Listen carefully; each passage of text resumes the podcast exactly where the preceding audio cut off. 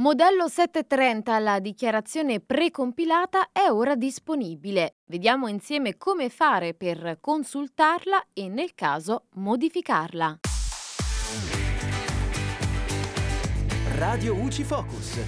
Ciao amici di Radio UCI, sono Giulia e in questo Focus Fisco torniamo a parlare del modello 730 perché sul sito dell'Agenzia delle Entrate è ora disponibile la dichiarazione precompilata. Dalla pagina iniziale del sito basta infatti andare nella sezione Servizi e poi accedere all'area riservata tramite SPID, carta d'identità elettronica o carta nazionale dei servizi. L'accesso può anche essere eseguito attraverso le credenziali Fisco Online o Entratel. Una volta fatto l'accesso possiamo scegliere tra il modello 730 oppure il modello redditi, sempre precompilato dall'Agenzia delle Entrate. Selezionato il modello ci viene mostrato il riepilogo di tutti i dati inseriti. Attenzione, può accadere che l'agenzia segnali di non aver potuto utilizzare uno specifico dato. In questo caso ne indicherà le motivazioni e il contribuente potrà inserire il dato corretto. È molto importante tenere a mente che mentre si consulta la dichiarazione precompilata e magari si decide di effettuare modifiche, bisogna sempre ricordarsi di salvare prima di passare alla schermata successiva.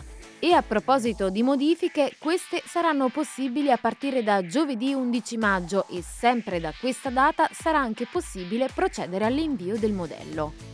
Quest'anno sono tra l'altro previste una serie di novità. Una di queste è che l'agenzia ha incluso nella dichiarazione precompilata una serie di nuovi dati, come ad esempio le spese per i canoni di locazione, spese per corsi statali post diploma di alta formazione e specializzazione artistica e musicale.